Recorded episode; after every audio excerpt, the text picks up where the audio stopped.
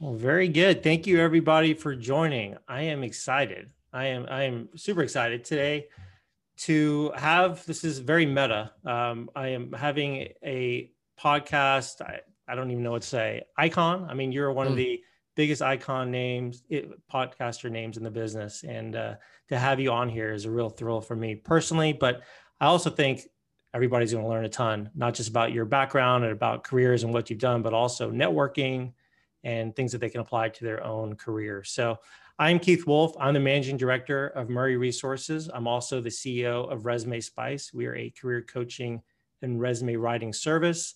We're bringing you today's webinar and excited to do so.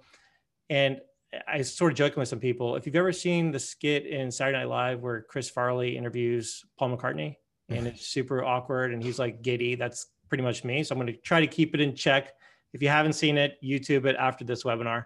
But Jordan hosts, he hosts one of the top podcasts in the world, aptly called the Jordan Harbinger Show. And I, I don't know, these figures are a little tough to come by. I've seen 11 million podcast downloads a month. Is that mm-hmm. right? Yeah, that sounds about right. Yeah.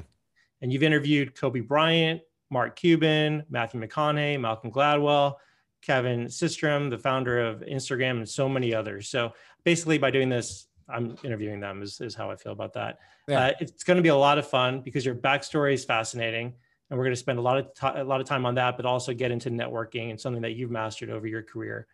We're going to be about 50 minutes. Jordan does have a, a commitment at the hour, so if you have questions, try to get them in early. I know a lot of times in these sorts of things, everybody rushes the questions at the end, and then we got to rush off. So try to get them in early if you have them.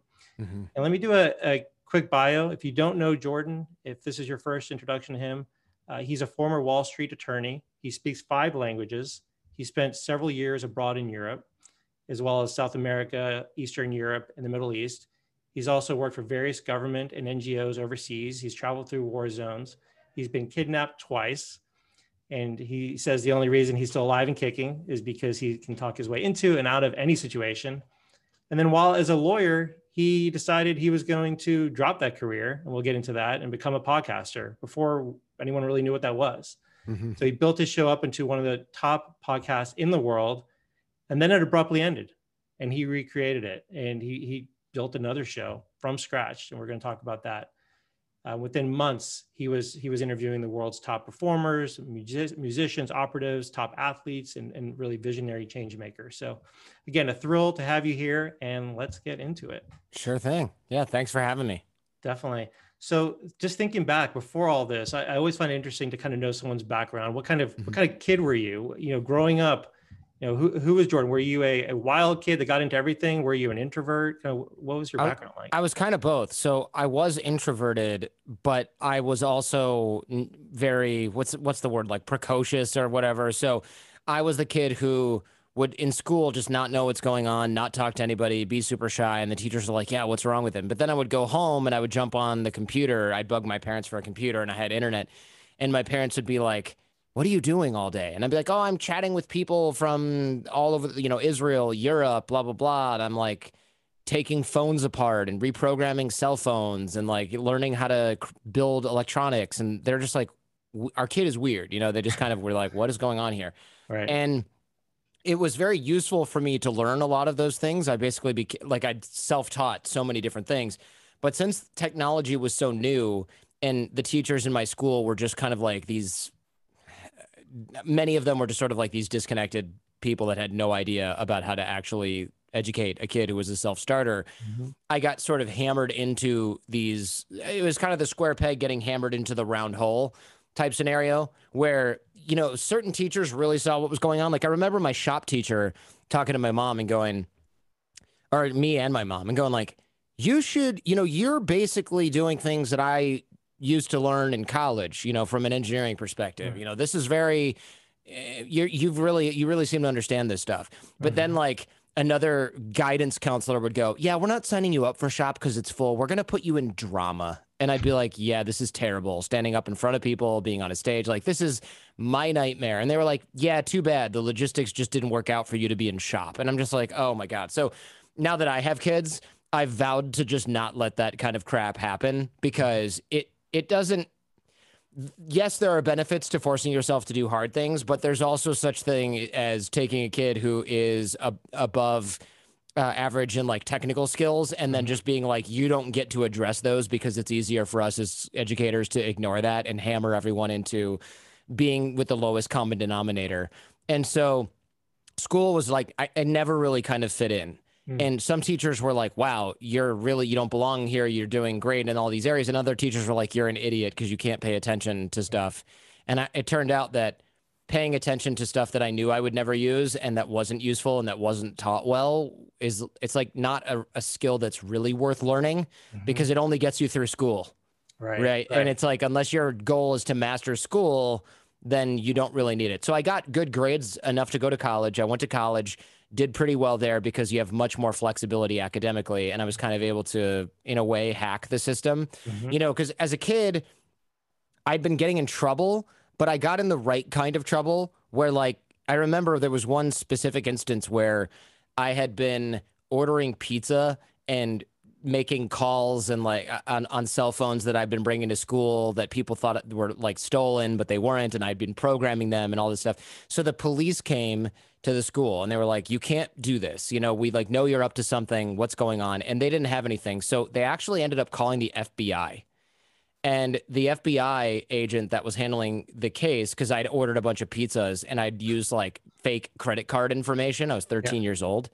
They were like, this is credit card fraud. And then the FBI agent was like, wait, how did you get a credit card number? And I'm like, well, on the internet, I made friends with all these like hacker guys that are doing serious credit card crime. And I just grabbed some of the the dumps, they were called, with the numbers. And they're like, okay, but how are you connecting with this? Because they don't allow anybody to just like call in on their modem. And I'm like, oh, yeah, no, I programmed a cell phone. Wait, how did you do that? Well, I dove into the dumpster at the cell phone store knowing I could find the serial number there. And then I went in there and I sweet talked with the guy, told him to give me a broken phone. And then he showed me how to fix it. So I've been coming here after school and like soldering and buying parts at Radio Shack. So the FBI agent was like, hold on. This isn't some punk who like wanted a free pizza and found someone's credit card on the ground. Yeah this is a kid who is coming up with ways to outthink security systems of cell phone companies, banks, credit card companies at age 13. And all he used it for was pizza and not like drugs or guns or right. human trafficking. So yeah.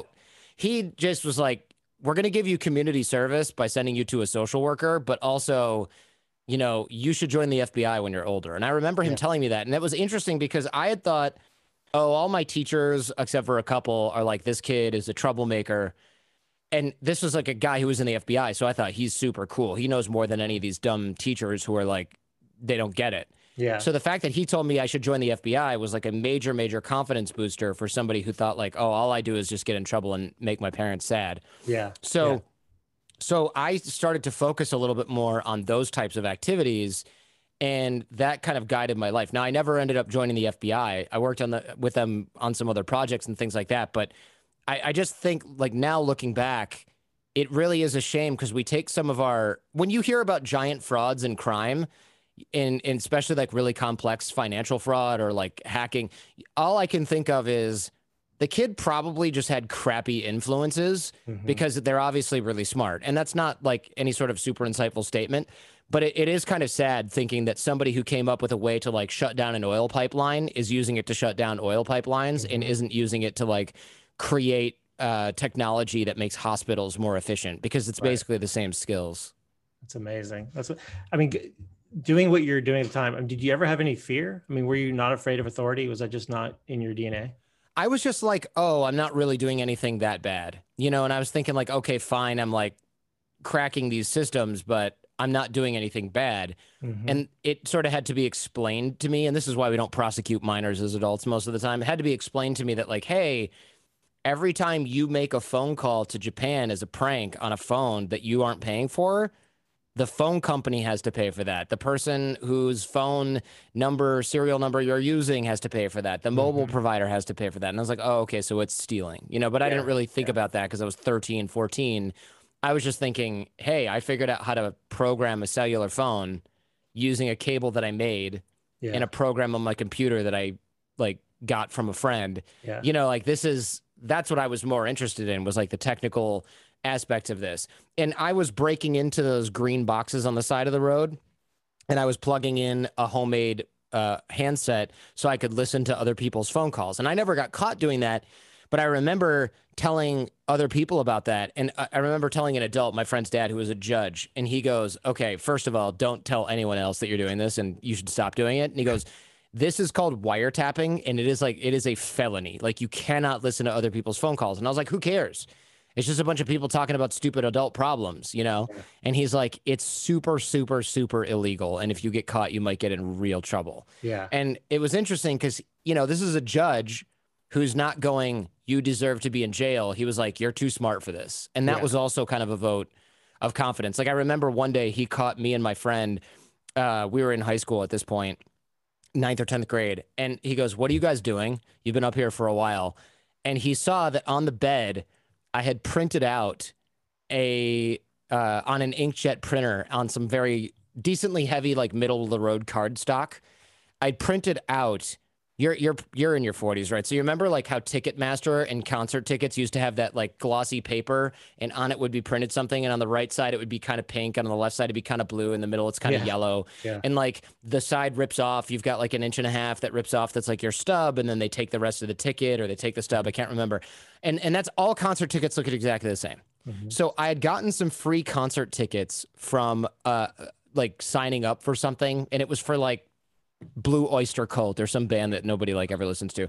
And I remember going to the concert venue on the wrong date. I had just not paid attention to the date. Me and my friends, we walked into the concert venue and we were like, we're the only white people here. What's going on? And that's when we realized it was actually a jazz and blues thing. So it was like all like middle aged uh, African American couples that were like on date night. And we're like, wait, what is this garbage? So we left. And then I went, wait a minute. We just walked into a concert venue with tickets for the wrong event.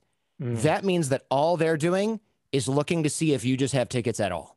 Hmm. So then I got uh, Beastie Boys tickets from my girlfriend. They were hers. I just said I need to borrow them for an hour. I scanned them. I printed them off with the, I photoshopped um, the different numbers and different seats and stuff on there. And I met her in the second row at Beastie Boys and gave her the surprise of her life. And I had perforated the ticket with like a little knife so that it had a perforation. You know, I changed everything. And, and the judge had caught us and he goes, Do not get caught because this is also stealing. So I eventually got like the message. And I, he's like, You're too old for this now. You're going to get in trouble. You need to use your brain to figure out how to like make money, not how to like figure out how to hack these systems. And he's like, Yeah. But you're sort of on the right track Right. because you're getting the idea of how systems work and how there are holes in things and how you can do all these things but he's like you need to like turn the cannon Mhm. 45 degrees to the right Mhm. because otherwise you're going to end up in my courtroom and I'm going to have to, you know, throw you in prison. And he's like, that's not where you belong. He's like, you need to be figuring out engineering systems or something else because this is not normal behavior for a kid. yeah. He's like, the kids I have in my courtroom are like shoplifting. They're not freaking printing out Beastie Boys tickets and photoshopping the barcode, you know? My, my kids will not be listening to this webinar. I just Mm-mm. decided there's too many ideas. Too many ideas. I don't know if they can pull this off anyway, but I yeah. yeah. But a lot of that stuff doesn't work anymore. Like now they can scan the barcode and then the ticket has a different number that's, you know, been used and it registers instantly. Like this is the 90s. They Yeah. didn't have a laser scanning barcode system in the box that said, "Hey, this ticket serial number has already been used." Yeah. That's why like you know, you're when you're on the cutting edge of, of anything, security always lags behind. That's why like those people who use in their house, they have cameras, and they got a ring doorbell, and they got a digital baby monitor, and they got a digital thermostat. Like all that stuff is infinitely hackable because Yeah. security is the last thing that people think about. And so I was just in that sweet spot of, oh, they're just looking to see if people have tickets because nobody has a color printer that can print out the quality of what we're doing. You know, nobody can print out a photograph on a driver's license and then laminate it in their house. Now anybody can do that. But back Yeah. then, you know, 25 years ago, nobody could do that. And that was what I relied upon was that nobody had seen fake tickets. Right. Yeah. And then I know you see the irony of what you went up, did first after college, right? Becoming a lawyer. Was that because you res- respected the judge or you kind of wanted to keep people on the straight and narrow? What, what was the reason Um, becoming a lawyer after school? I would say one, I needed to find something to do that required further education because I got out of college and the promise was like, oh, you got out of the University of Michigan, you guys have great degrees, you're going to have great jobs, you're going to have great careers. And mm-hmm. then when it come, came time to like finding jobs, the guidance counselors who worked for a public university and hadn't had to find a job in 30 years were like, oh, just network. Start your way at the bottom and work your way up. And I was like, bottom of what? Where do we even go? You know, where's like the job placement stuff even happening? Yeah. And so I went to like Best Buy you know and i was like hey uh where do i get jobs like in your corporation part and not at the store? And they're like oh a lot of people work their way up. And i was like okay. So i applied and they're like yeah okay great you know three rounds of interviews. You're hired. You're going to be selling cds for 725 an hour. And i was like no no no. I have a degree from the university of michigan and $70000 that i have to pay back. And also mm-hmm. i speak like four languages and i have a degree in political science and also i have a degree in economics. Like i don't need to mm-hmm. sell cds with my friend's little brother who's 17 yeah. for 725 an hour. Like i can build computers and I was like, look, I'm not trying to be entitled, but I can at least build computers. Like that's something you have here, people fixing mm-hmm. computers. And they were like, if you work here for three years, you can eventually move into computer repair, but you have to go through our training program. And I just was imagining their training program being like, this is how you turn on the computer and this is how you plug things in. And I was like, I built a computer in my dorm room. Right. And then my friend's roommate came over and said, What kind of computer is this? And I said, I built it. And he said, How? And I said, From parts and he switched his major from computer engineering to French because he said, I can't do that. And I'm a computer engineering major at the University of Michigan. And I was like, it's really easy. It's like Legos. And he switched his major to French. Wow. So I just knew, I was like, oh, this is going to be school all over again. Yeah. Lowest common denominator, sell some CDs, make a minimum wage, work here for three years. I'm going to go through this corporate crap and be like totally bored the whole time and be broke and poor because I can't pay back my student loans. No thanks. So that's why I went to law school because everyone was like, if you can get into a good law school, then you can get a job that pays six figures. And I was like, okay. So I applied to really good law schools and I got into some. Mm-hmm. And they were like, my, you know, my dad's friends who were lawyers were like, oh, you got into a top 10 law school. You kind of have to go mm-hmm. because just graduating from a top law school you'll get a job. And at the time, I think my starting salary was like $160,000 a year plus bonus. And this is like in 2007. So, wow, yeah. And that was my first year. My yeah. dad was an auto worker. My mom was a public school teacher. Combined at the peak of their careers, there's almost no chance they made $160,000. And that yeah. was before my bonus. So they, that was like, oh, that's the money I'm talking about. Right. Like that's right. where success comes from is like getting a job like that because five years in, you're making 500 grand a year. Like this is where I'm, what I'm talking about. So I didn't become a lawyer because I was like, oh, the judge is great and altruism and like law and order. I became a lawyer because I was being a lawyer is like looking at a system, finding holes in the system, uh, working the system, which I was already really good at anyway, is from a physical, you know, engineering standpoint. So that was good. But also just mostly it was like if you just make it out of here in one piece and you apply to the New York bar and you pass, you're almost certainly like you'd have to try hard not to be a one percenter after a mm-hmm. while. And I was like, good, sign me up. You know, it was pretty much nothing beyond that. Once you're 168 or 100 and whatever thousand dollars in debt from law school and undergrad, you're no longer thinking like, what does my heart tell me to do? You're like, I'm going to be living out of a tin can if I don't yeah. figure out a way to pay this off. You know, that's where my thoughts that's were. where it came from. So you were doing that for a few years. You're up and coming lawyer, and then you had a conversation with one of the top lawyers at the firm, and it kind of changed yeah. your trajectory. So tell us about that. Sure. So I was thinking, like most young people do who are in like performance jobs, that I'm going to get fired. I don't belong here. They're going to figure out that I don't belong here. I'm going to be in trouble. They're going to let me go. Imposter syndrome. Everybody mm-hmm. Has it who's not a teenager, right? When you're a teenager, you know everything. Then when you get in front of other people that are great at what they do, like Wall Street attorneys, you're just like, uh oh, I'm the odd man out. And in many ways, I was because I was having trouble focusing on one of the most boring jobs ever, which is like looking at these complicated documents and not much more. And so I had talked to one of the partners there who was a younger guy in the real estate department. And I said, hey, everybody else who's a partner here is like 60, 55. You're like 42. Mm-hmm. How did you become a partner early? Mm-hmm. You know, your name's not on the building. It's not like your grandpa founded this. You know, what's up? And he's like, mm-hmm. oh, you know, I bring in a lot of business for the firm. And I was like, yeah, I noticed you're never in the office. Do you just work from home? And he's like, well, yeah, but I don't really focus on billable hours. I focus on bringing in business for this law firm. And I was like, how do you do that? Because I just thought like, oh, people find lawyers by I don't know, like going in the yellow pages and looking mm-hmm. up law firm, and then they call a few people, and then our prices are good. I don't know. and he's just like, no, no, no, I. I'm hanging out with investment bankers. If they're running, I'm running. If they're cycling, I'm cycling. If they're doing mm-hmm. jujitsu, I'm doing jujitsu. If they're golfing, I'm golfing. And I was like, so let me get this straight. Five days a week, you're golfing, doing jujitsu, swimming, jogging, playing racquetball, or eating. And Mhm. that is how you are making friends with these people. And you're, the business is paying for this. And then three months in or whatever, they're just like, hey, we've got this big deal coming up with Goldman Sachs. Can you handle the paperwork? And at, between swings, you're like, sure.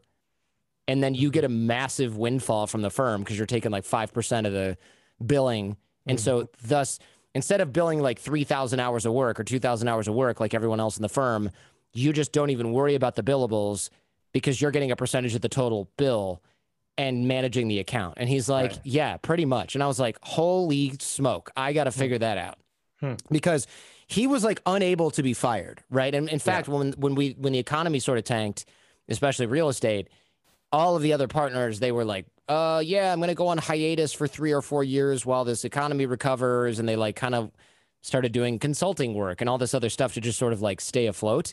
And this guy just walked into another firm and was like, yeah, I'll be a partner here instead. Because he had all these clients Mhm. and he had a book of business. So he was like the last person that they could let go Hmm. because he was the only person that was able to bring in money in lean times or or at all for that matter. So I was like this guy is working less, having more fun, making more money and is like bulletproof. Mhm. Where I need to be this guy.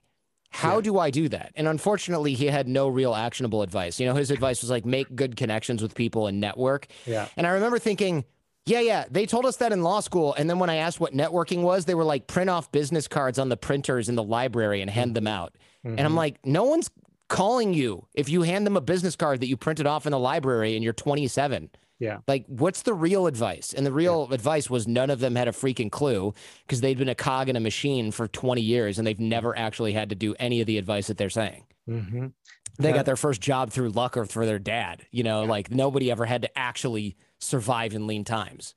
I mean, at this point, did you have any real contacts, any real network that you built up? I mean, it didn't sound like you really came from the background that you had. No. Yeah, no. And I thought, it, okay, this is going to be impossible because all the guys that I knew who were like this guy, Dave, I was like, all right, let's reverse engineer this. Mhm. Where did they go to school? Oh, Brooklyn Preparatory Private School for Rich Kids. Uh oh. I went to public schools. Okay, where did they go to college? New York law school that feeds to a bunch of New York law firms, like the one I'm working at. Okay. All right. I, I got some connections from my law school, but they're all like young people who are first year in. He's Yeah. and they're like, yeah, just maintain those connections. One, how? Yeah. Two, so what? They're all first year. They can't hire me. They can't recommend me for anything. I'll be lucky to get an email address out of half of these guys. You know, what the hell? So none of that really made any sense. It was kind of like when people say, How do you get rich? You just go, Well, buy index funds now and then wait 30 years. And you're like, No, no, no, no. I, how does it work now? What am I doing now that's not passive? Right. Nobody had a clue. So I started to sort of reverse engineer sales techniques and rapport generation and nonverbal communication and things like that through other people that were good at it. So instead of like the just be cool and maintain network connections school of networking, Mhm. I it, I went along with like, okay, what are you doing every day? Oh well, you know, I look at my calendar and I see who I have meetings with, and you know, I make sure that they're ready for the meeting by giving them a quick call. And I'm like, okay, so you're calling people every day that you are going to meet with in a few months to get them ready for the meeting, but it's not really to get them ready for the meeting. You're just calling to sort of like maintain the connection so that they don't cancel the meeting. And it's like, oh yeah, okay, yeah, that sort of maybe that. Mhm. And it's like then you're emailing them something later so that you're you know after the meeting so that you have a, a an understanding of the meeting. But it's not just that you're also opening up an email thread that they're going to open so you can keep the dialogue running. And I just sort of like mirrored what a lot of really good salesmen were doing. Mhm. And I realized that people who are really good at sales are actually really good at networking generally because bad salesmen are the ones where we know they're selling us something because they're like, oh, yeah, this car is a beauty, huh? Basically, we're giving it away down here at the lot. It only has 10,000 miles on it. And you're like, all right, buddy, I get it. You're selling me a car. Yeah. But really good salespeople say things like, let me know if you have any questions about uh, how to get a good deal on a car purchase next time you're ready. Mm-hmm. And then w- two years before your sales cycle is up and you're ready for a new car, they're like, Hey, what do you think of that Toyota you got? Are you having any problems? A lot of friends of mine that have it said that the brake pedal sticks. And I'm like, Yeah, I'm kind of having a little bit of a brake pedal issue.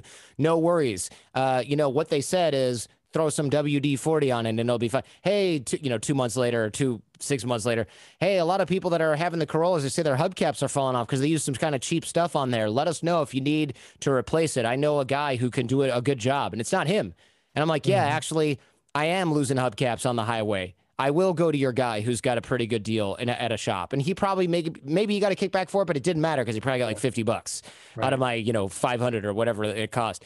And then when it came time to buy a car, who did I call? The guy that had been giving me useful advice for like three years. And I was like, hey, how do I get a good deal on a car? I just moved to California. And he'd go, come down here. I'll take care of you. And of mm-hmm. course, I wasn't like, well, I'm going to call a bunch of other random people I've never spoken to in my life yeah. that I found on the yellow pages. No, right. I go to the person I trust. So I was like, aha, this is what good salespeople do. Mm. But good networkers are essentially really good salespeople, they're just they don't have an agenda to later on make money off of you. They're just doing everything that the salesperson is doing. But later on, their quote unquote agenda is just sort of a black box. Like you don't know, they don't know. Maybe there's never anything but they're acting as if one day they may actually really need something. But in the meantime, they're super helpful. They're connecting you to other people that can help you. They're not looking for what's in it for them. They're just really, really good at that. And the best salespeople do that, and the best networkers also do that. Uh, it's just that the best salespeople eventually try and put you into a new Ford, you know, or right. a new house. Right. Um, whereas the best networkers they might try to get you to buy a new house, but it'll be through their friend, you know, and they're not necessarily getting anything out of it. And that's the best way to be because if you ever do need something and you've been doing that kind of networking for the last 10 years, people are going to be tripping over themselves and each other to come and help you out because you've been so useful and valuable to them over the in the past. Yeah. And so that's kind of what I had learned and I was like, "Oh my gosh, if you can be that valuable to that many people, the world is your oyster because the mm-hmm. second you need something, all you got to kind of do is put the word out and people are like, "Jordan needs this." Yeah. Who owes him one? 7,000 hands go up over the, you know, from the past decade and a half. So you, so you started to put this networking process. I don't know if you thought about it as a process at that point or you're kind of learning about it, but you put that, yeah, you put that together in, uh, you know, some people go through a career change. You went through a career transformation. I mean, you went from mm-hmm. lawyer to podcaster. I know there's some stuff in between, but why podcasting? Nobody had really heard of it at that point. You were early on. Did you, I mean, did you have the vision that it would grow one day to be as big as it is? Did you expect to monetize it or was it more was it a hobby? Yeah so the podcast was a hobby and i started it actually while i was in law school. And i started it about it was originally a show that was about networking and like no one cared. Uh, actually i should say it was a course that i was teaching that was about networking and no one cared because I, I went back to the law school and I was like, look, this networking thing, this is the key. Everyone says it. All the partners say it. I've got some ideas. I'm studying it like crazy. We need to learn this. And they were like, yeah. The law school's like, great. This is so good. No one's teaching networking. And, and we had a professor that was also a managing partner at a law firm. And he's like, great. Someone needs to tackle this because it's a big topic. It's possibly one of the biggest topics. We don't have anybody teaching this. Even though you're a student and you're just getting started, it's better than nothing. Let's do mm-hmm. it. So I had this little elective course and like four people signed up and they were all women. And I was like, okay, what's going on? And I found out that one, most people think they don't need to network because it's for old people or people at the top of their industry, mm. not people who got to the top of their industry because of their relationships. They mm-hmm. they were all, and I get it, mistakenly thinking that your relationships come when you are at the top and you're looking down and everyone's looking up at you like some sort of deity because you're the boss and then you've got relationships right yeah. no you get there because of your relationships but uh, but alas and the other reason that no one cared was because a lot of the guys especially were like i'm just going to work really hard because i'm really smart and special and i'm going to work up to partner and i don't need to network because i'm a special snowflake and that, a lot of people at elite schools think that mm-hmm. but these four women the reason they signed up was almost universally hey, Wall Street, law, all these things, it's a boys' club. We're never going to get ahead unless we stick together. And women are generally better at maintaining relationships, anyways, because it's something in the wiring, I guess. And so, and there's a lot of science that shows that to be true. So I started teaching women these networking skills. But the course was held in a very hot room that half the time they would forget to unlock, and then I'd be stuck in the hallway. So I started to hold the course in a bar. And the bar was always air conditioned and always had drinks. So basically, Tuesdays and Thursdays, I'd show up to the bar with four women and it was interesting. And then I'd show up with six women because more would join. And then eventually I had like eight women.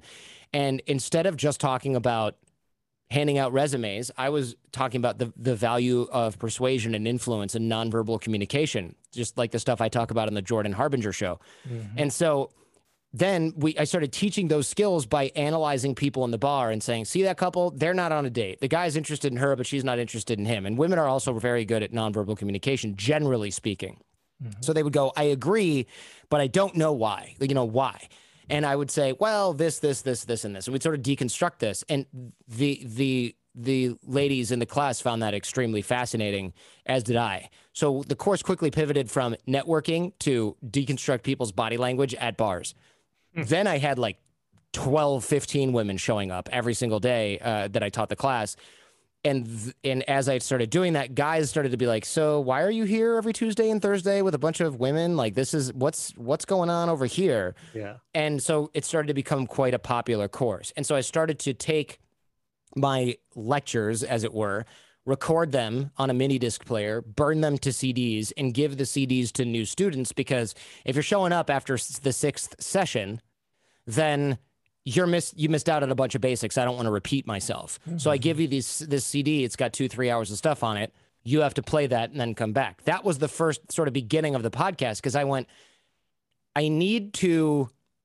I need to uh, create some way for people to download this off the internet because if I don't, then I'm going to hand out a million CDs and never get any of them back. And that was like why I started podcasting was because I went, I need to figure out a way to distribute these talks that I'm teaching for this course. And then eventually, since it became sort of a dating thing, I started doing a dating show. And that was the genesis of the show that became the Jordan Harbinger show, um, because that show got pretty popular. Because as it was popular with a bunch of random law students at the University of Michigan in 2004. It was extremely popular with a bunch of guys all over the world eh, who were new to podcasts. And podcasts were so new. This is like 2006 at this point or 2005, whatever it was at this point. The people that were looking at podcasts in 2005 were tech tech guys. So mm-hmm. when I was talking about dating and relationships and nonverbal communication and meeting and attracting the opposite sex, they were like, "What? Where do I sign up? Right. There's a free podcast that talks about this. So the show just sort of started to take off. So how long were you doing it until you felt comfortable going out? Because you're doing it while you're while you're still at the firm. How long yeah. how long was the overlap?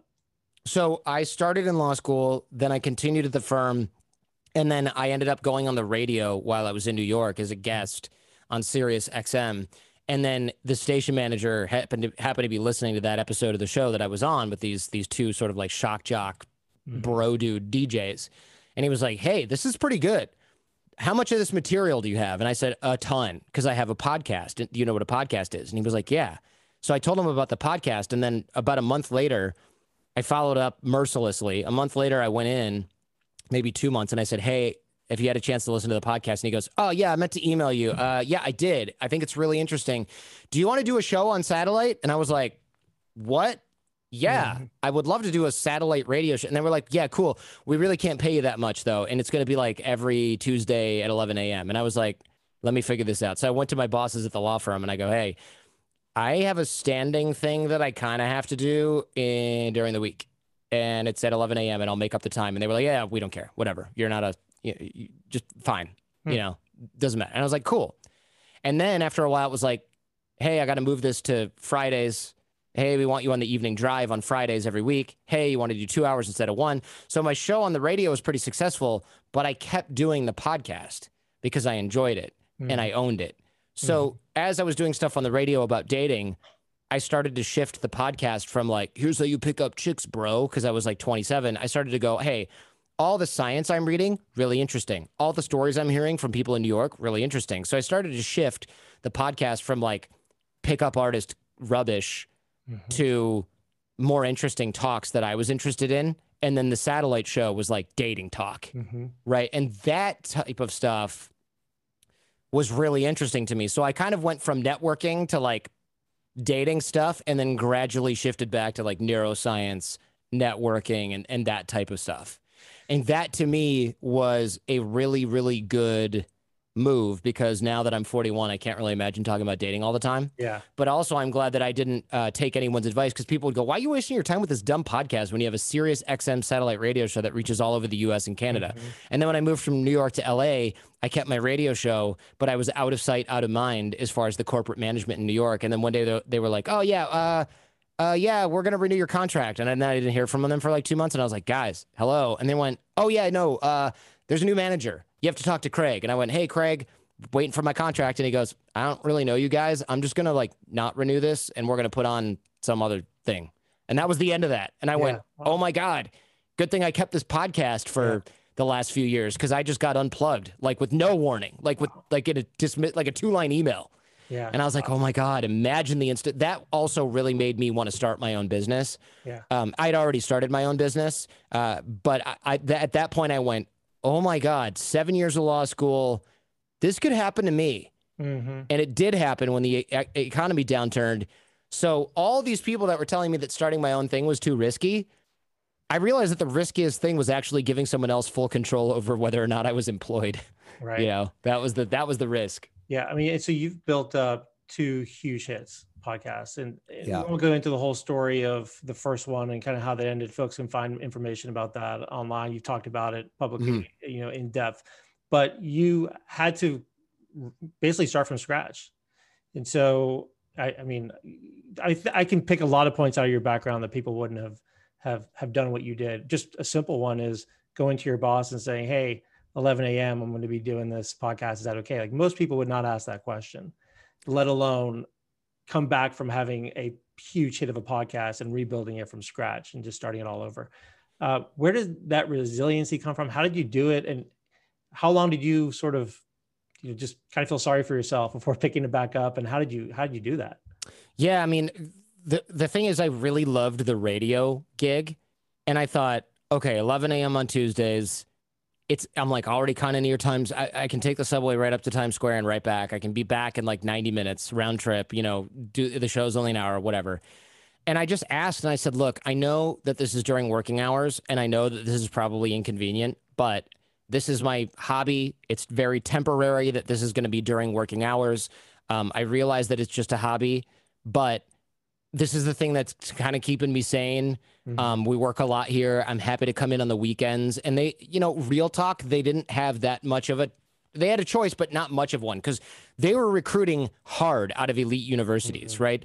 They, like, when I got that job on Wall Street, I, when I walked into an interview with no appointment because the guy was eating lunch, I sat down. He looked at my resume and he looked at my grades and he said, "Why do you want to work in New York?" And I said, "New York's really cool, and you know who doesn't want to work on Wall Street and make a bunch of money?" And he goes, "Cool. Can you fly to New York for another round of interviews?" That was it. He's like eating a sandwich. I fly to New York like the next week on their dime, of course. You know, stay at like the five star whatever something something in New York. Go in and they go, "Here's our office." Uh, you're gonna have a window. Uh, here's your office mate. He's the second year dude. Um, you know, real estate's what you're going to be working on. Do you have any questions? You ask a couple questions so you sound even, you know, just a little bit interested. Then they take you to a super fancy, expensive lunch. And then before I got off the plane on my flight home, a partner called to offer me the job. I didn't call back that day because I was like, I think I'd gotten, I can't remember why, but I think I was like under the weather and felt kind of sick. And I was also looking at another offer from another firm that had done the exact same thing, fly me out to New York and then give me a job two seconds later. And, and they were doing this with everybody. It's not just me being smart or whatever. That's nothing. It's just that the market was so hot. They the partner called me back and goes, "Hey, you haven't returned my call. Just want to make sure you're interested in what we have here. We're actively hiring. We'd love to get it locked in." I called back and said, "Hey, sorry, I was a little under the weather. I'd love to take the job." He's like, "Great." Um, and then he said, "Do you need any money to move and relocate?" And I said, "Yeah. How much can I get?" And he's like, "Well, we can give you like ten thousand dollars signing bonus if it'll help you move here." I said, "Yeah, sure. That sounds great." They sent me a check like that day, and it arrived like two days later. So I thought they these guys like they need me, and then they asked me to start early, Yeah. and I said no because I wanted to travel all summer, Yeah. which is great because I traveled all summer instead of starting early. Um, Right. But like you know, it was it was that's how hot the market was. So Yeah. When I said, "Hey, I kind of want to do this thing that's at 11 a.m.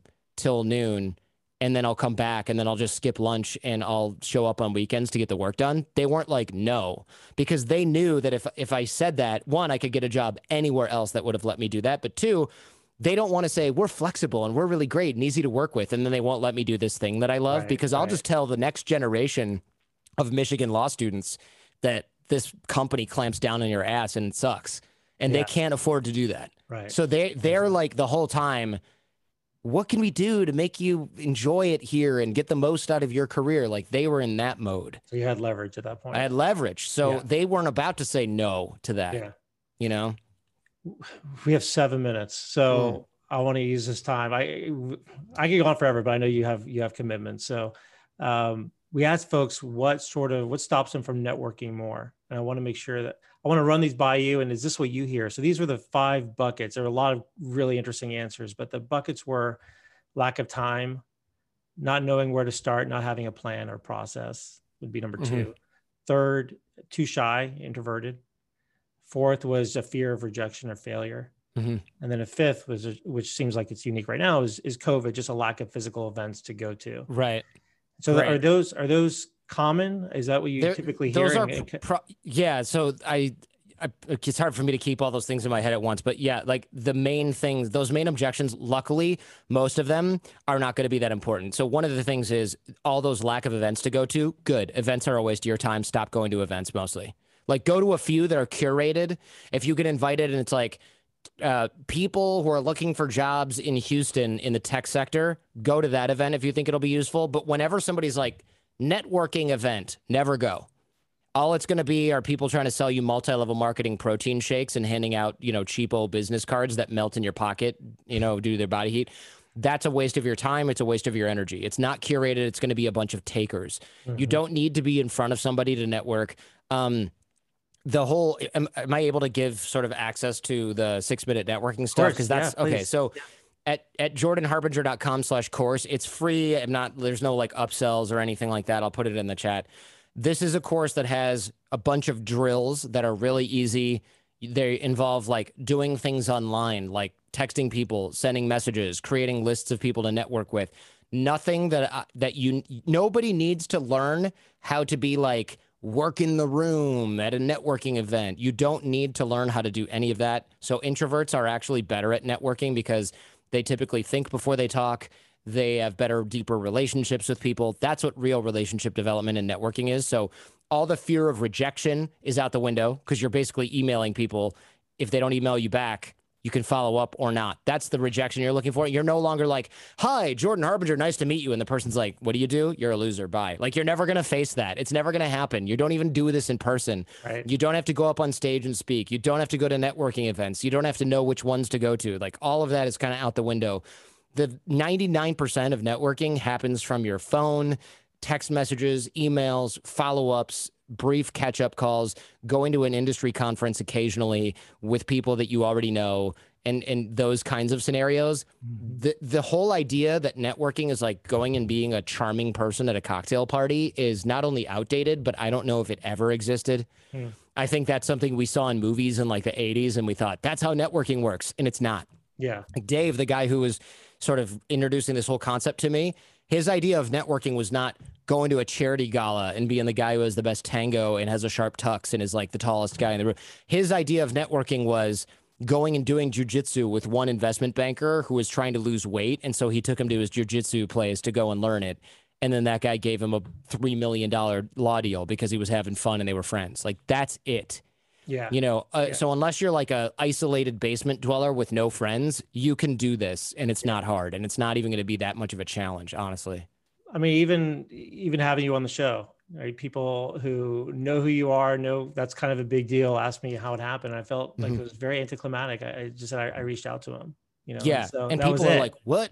Like, what magic formula do I have to get this thing?" And it's like that's not how yeah. any of this works. Like, it's about repetition and having the right ask and having the right give, and like all of that is outlined in this course at, at jordanharbinger.com slash course. And it's all free because the reason it's like this is what all young people need to know. It's what all older people need to know. Um, and it's a system. So a lot of people they say they have no plan. This is the plan. And also the systems are where it's at. So people mm-hmm. who often dread networking they go oh my gosh i have to spend the whole weekend at this like industry conference and i've got to do like 10 of these but i have kids and a wife. I can't. No. It's about spending five minutes a day mm-hmm. texting a few people hitting a few people up on linkedin sending a couple email follow-ups done you know it's the time that you're wasting on instagram it's right. time you're wasting in the line at starbucks you know, it's yep. it's not like, oh, I've got to spend every Saturday afternoon having lunch with people I don't like because right. networking. Like that's right. not it at all. Right. I, I don't want to leave the podcast. Well, gosh, there's there's a lot to I still want to cover, but you've you've interviewed so many amazing people and the all high achievers. Are there any common threads from the folks that you've interviewed and that that we can all learn from? Anything that you've you've seen, any sort of themes? Yeah, you know, a lot of the people that are super successful, they they were lucky in some respects, but let's let's throw that aside for now. But a lot of the people they were consistent. You know, a lot of the folks that were really really successful, they're talented, they're smart, they're lucky, whatever it is, but mostly they showed up every day and they did what they needed to do. Like if they were investing, they didn't give up when they had a loss. Mm-hmm. They learned what they did wrong and they kept going. Or if they are a performer, they're learning something from every performance that they give and they're working out those kinks and they're spe- you know if at the super high level like the Kobe Bryant level they're they're doing a thousand reps a day of free throws before everybody even starts their practice session mm-hmm. or whatever it is like those sure those are some of the superstars but mostly to get into like the top 1% of performance uh, in most things, all you really need to do is have systems and be consistent.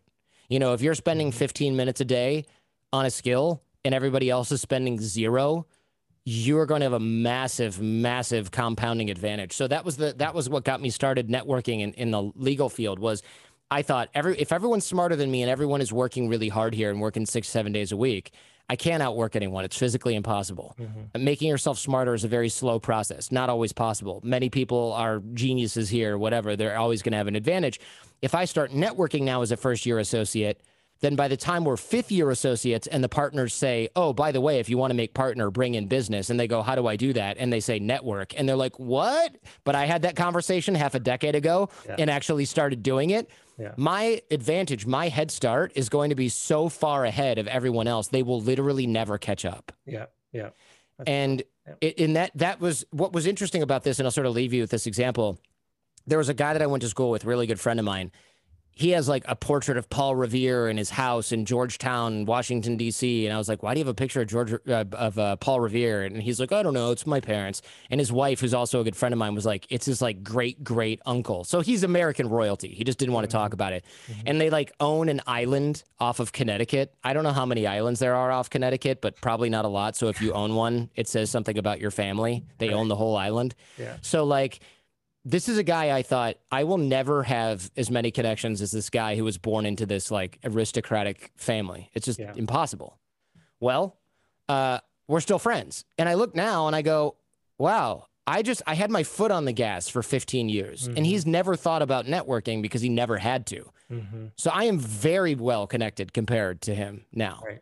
In pretty much every respect. Yeah. And he was born into that elite club. So the the message here, the takeaway here is if you keep your foot on the gas and most other people are playing you're playing a game most other people don't even know exists mm-hmm. so if you have your foot on the gas you don't have to be burning the midnight oil you can be doing 15 minutes a day and yeah. you will still come out ahead compounded at the end of a decade or half a decade compared to people that don't even know what's going on it's like if you went outside to walk every day for 30 minutes instead of eating your lunch uh, at your desk you're going to be a hell of a lot more fit after three years than the people who've never been, you know, have never taken that amount of exercise. Right. This is just the bare minimum amount, and it gets you so much further than everyone else because of the benefits of compound interest, so to speak, when it comes to relationships. So, for people who are overwhelmed, don't be. There's a system. Mm-hmm. The course has everything outlined, all the drills. The whole thing's free. It takes six minutes a day. That's the whole point.